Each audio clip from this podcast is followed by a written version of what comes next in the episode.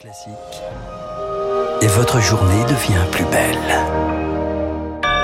Merci d'écouter Radio Classique, il est 8h.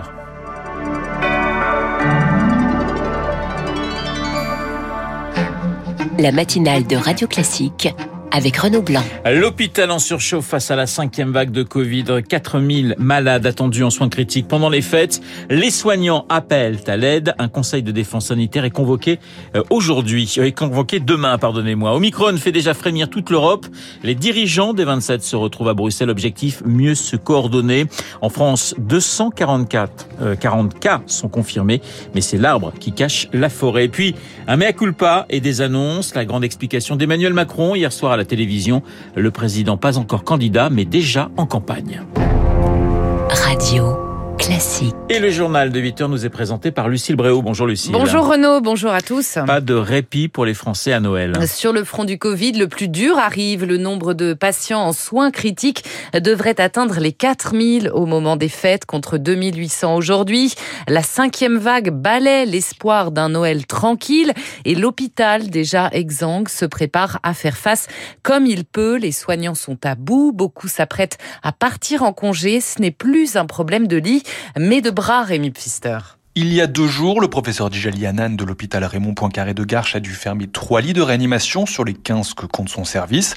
Certains soignants sont en arrêt maladie et impossible de trouver des remplaçants qualifiés. Malheureusement, le plan blanc n'a pas permis de renforcer le personnel soignant pour maintenir le niveau de lit, le capacitaire en réanimation. Voilà, il faut bien que les gens se rendent compte que notre problématique quotidienne, c'est de garder ouverts les lits qu'on a ouverts. Et on n'y arrive pas souvent. Fermer des lits alors que les malades du Covid reviennent, c'est tout le paradoxe de cette 5e vague, d'autant que le pire est à venir, s'inquiète Jilalian. Il y a un décalage de 10 jours entre la vague de contamination dans la population et la vague d'hospitalisation en réanimation. Le plan blanc permettrait d'annuler les congés des soignants au moment des fêtes, mais les conséquences pourraient être catastrophiques, prévient Éloi Gouilleux, réanimateur dans les Hauts-de-France. Personne à l'heure actuelle ne se risque à ça.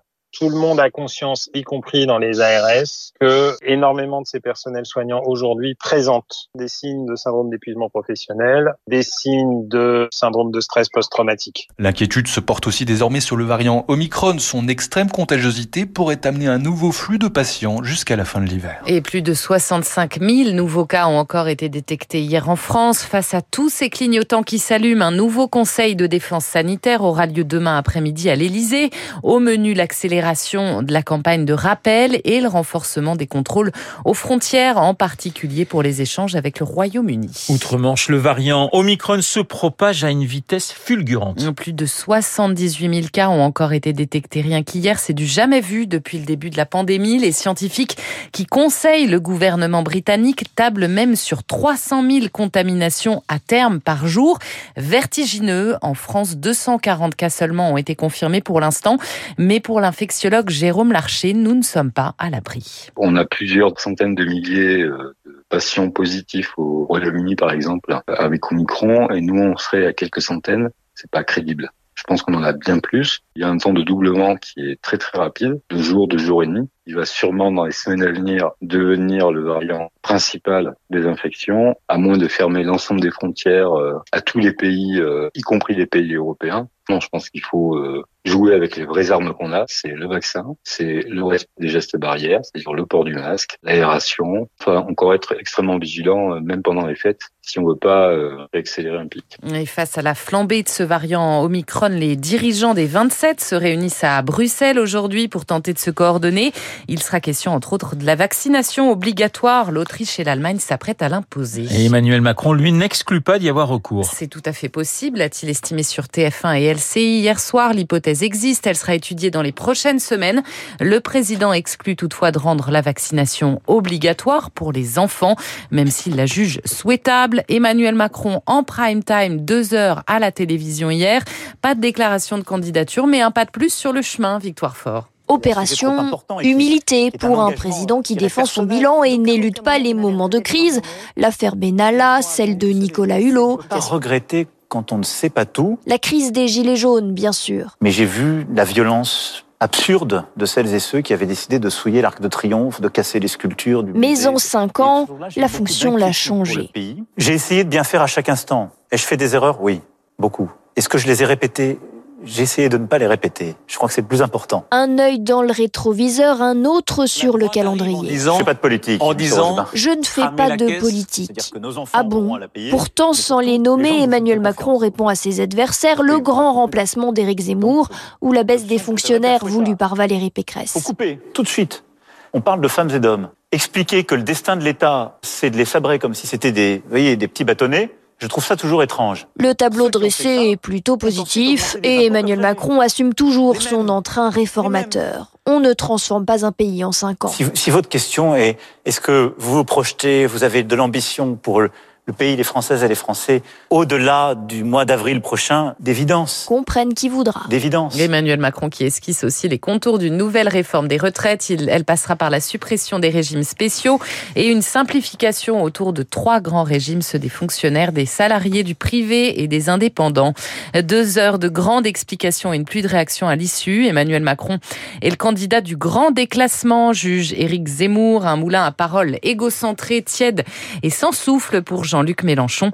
Et après la télé, la radio, le chef de l'État répondra demain aux questions de plusieurs enfants chez nos confrères d'RTL. L'émission intitulée « Ils refont la France » a été enregistrée hier après-midi. Et cette intervention télévisée hier d'Emmanuel Macron, eh bien on en reparlera juste après le journal avec Guillaume Tabard et puis avec mon invité Nicolas Baverez. La campagne présidentielle, elle se déplace dans les Outre-mer en cette fin de semaine. Marine Le Pen est attendue à Mayotte, le communiste Fabien Roussel à la Réunion.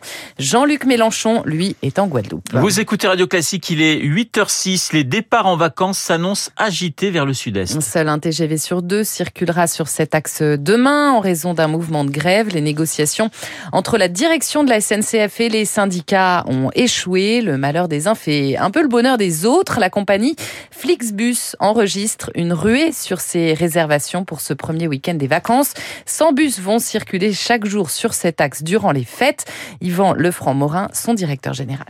On va faire aujourd'hui 2,5 fois plus de réservations que hier pour les destinations vers le sud-est, donc c'est vraiment un impact très très fort. Faut savoir que c'était de toute façon un week-end très très intense pour nous en termes de départ, grève ou pas grève, donc on estime qu'on sera plein pour toutes les lignes impactées. On peut pas faire grand chose en termes d'offres, on peut pas rajouter d'offres pour le départ de ce week-end, c'est vraiment beaucoup trop proche.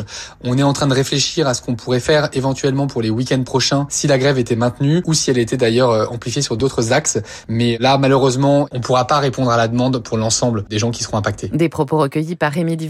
Le trafic sera en revanche quasiment normal sur l'axe TGV Atlantique. Demain, lui aussi est concerné par un préavis de grève en Ile-de-France. Il faut s'armer de patience.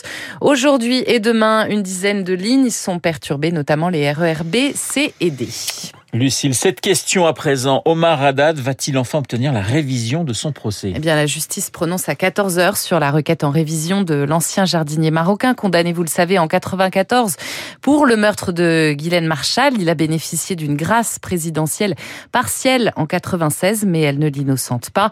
Cette fois, ses soutiens y croient. C'est le cas de l'ancien député Georges Fenech. Omar Haddad est très anxieux. Il s'en remet évidemment à la justice, en laquelle il continue à faire confiance. Bien entendu, nous sommes confiants dans la mesure où ces éléments nouveaux qui ont été apportés à la commission d'instruction, notamment un ADN retrouvé à 35 reprises et découvert dans le sang même de la victime qui a servi aux fameuses écritures Omar m'a tué, nécessitent bien entendu des investigations nouvelles. Et nous espérons que les magistrats de la Cour de révision et de la commission d'instruction partage également ce doute qui est né depuis la découverte de ces éléments nouveaux. Propos recueillis par Éric Kioch, un triste record. 488 journalistes sont en ce moment détenus dans le monde. C'est du jamais vu, chiffre donné ce matin par Reporters sans frontières à l'occasion de son bilan annuel. Cette hausse exceptionnelle est principalement le fait de 3 pays, la Birmanie, la Biélorussie et la Chine. Et puis le super typhon Rai vient de toucher terre aux Philippines. Des dizaines de milliers de personnes ont dû être évacués vers des refuges. Il s'en produit environ 5 dans le monde par an. C'est l'équivalent d'un ouragan de catégorie 5. On attend des vents jusqu'à 195 km/h. Merci Lucille. Lucille Bréau pour le journal de 8h que nous retrouvons à 9h pour un prochain point d'actualité. Les 8h09 sur Radio Classique. Dans un instant, Guillaume Tabard pour son édito politique et puis mon invité Nicolas Baverez, essayiste et économiste. Même thème pour Nicolas Baverez et pour Guillaume Tabard. Emmanuel Macron à la télévision.